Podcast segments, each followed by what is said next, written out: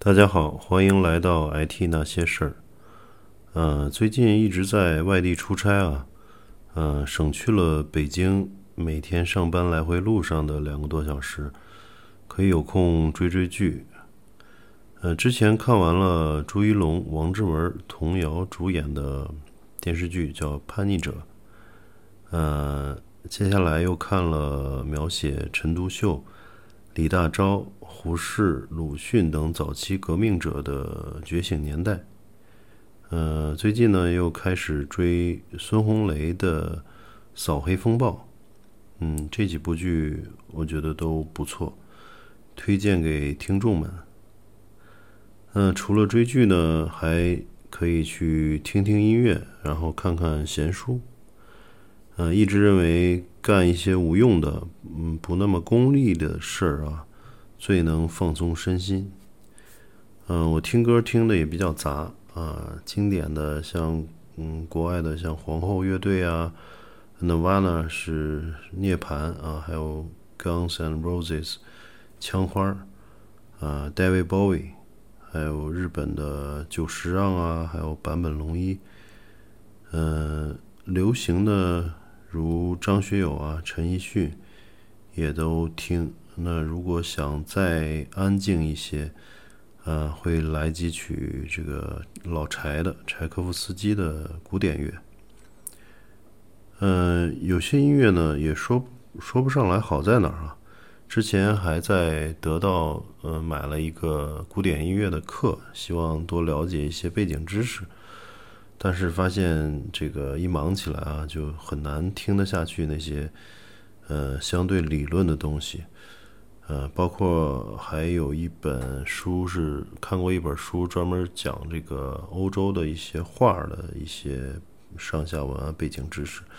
但是看完了以后，其实大部分也都忘了吧。所以，嗯我觉得，嗯，对于艺术啊，特别是像音乐啊、画啊，还有电影，嗯，曾经呢有过很较真儿的时候啊，总想学会。用很专业的眼光去鉴赏这个，其实很多，包括喝红酒啊、抽雪茄啊，很多都是有，包括喝威士威士忌，很多里面都有一些这个嗯背景知识嘛，所以呃，真正的这个品鉴需要非投入非常多的时间和精力，但后来呢，呃，慢慢的也不去纠结了，呃。这个索性就只是去听、去看、去感受了。那我觉得好的东西呢，能打动自己啊，就够了。至于复杂的这个上下文背景知识啊、专业角度的分析呢，呃，有时间也可以看看，但是不那么不再那么纠结啊。之前看到过一个故事啊，就是有人问毕加索。说你的画好在哪儿啊？大大家也知道，毕加索的画非常难懂啊，它是这种呃后现代风格的那种，呃东像像一个个这个色块一样，它没有一个整体的逻辑，所以呃非常难懂。然后嗯，毕加索反问，嗯，你觉得这个清晨的鸟鸣声好听吗？就是每天早上这个小鸟在树林里叫的这个声音啊，然后呃，这个答呃，这个问他问题的人就说呃好听。那么毕加索又问，嗯，那你能听懂鸟鸣的这个意思吗？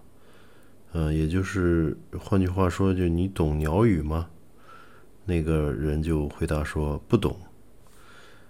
嗯，那毕加索说，那你不懂我的画儿。但是这个看着好看就够了呀，啊，这个其实挺引人深思的。就是说，那我们也听不懂鸟在这个叫什么，但是我们会觉得鸟鸣声很好听。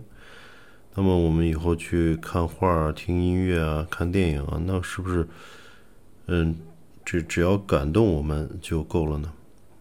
嗯，不去纠结它背后的这个原因啊。我们总是习惯给，啊喜喜欢一首歌啊，一本书啊，一部电影啊，甚至一个人，找理由啊，试图搞懂背后的原因，那其实都是次要的啊。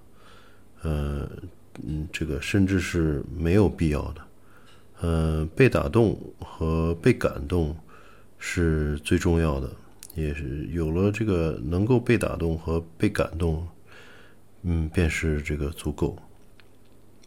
而且自己觉得好，比别人告诉你，呃，好什么好，来的呢更加深刻，也更加长久。好，那今天就先聊到这里，呃，我们下期再见。